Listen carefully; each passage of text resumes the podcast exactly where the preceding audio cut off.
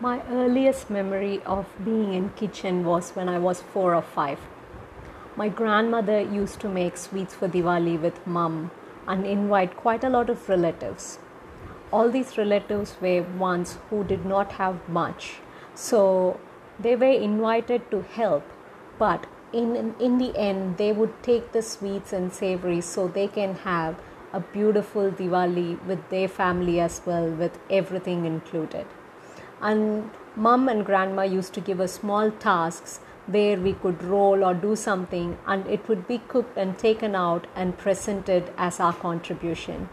That's something I cherish, and throughout my life, kitchen has been a vital part. And from that engage, learning how to cook, I love cooking even now, and that's I was four or five. That's my earliest memory of cooking.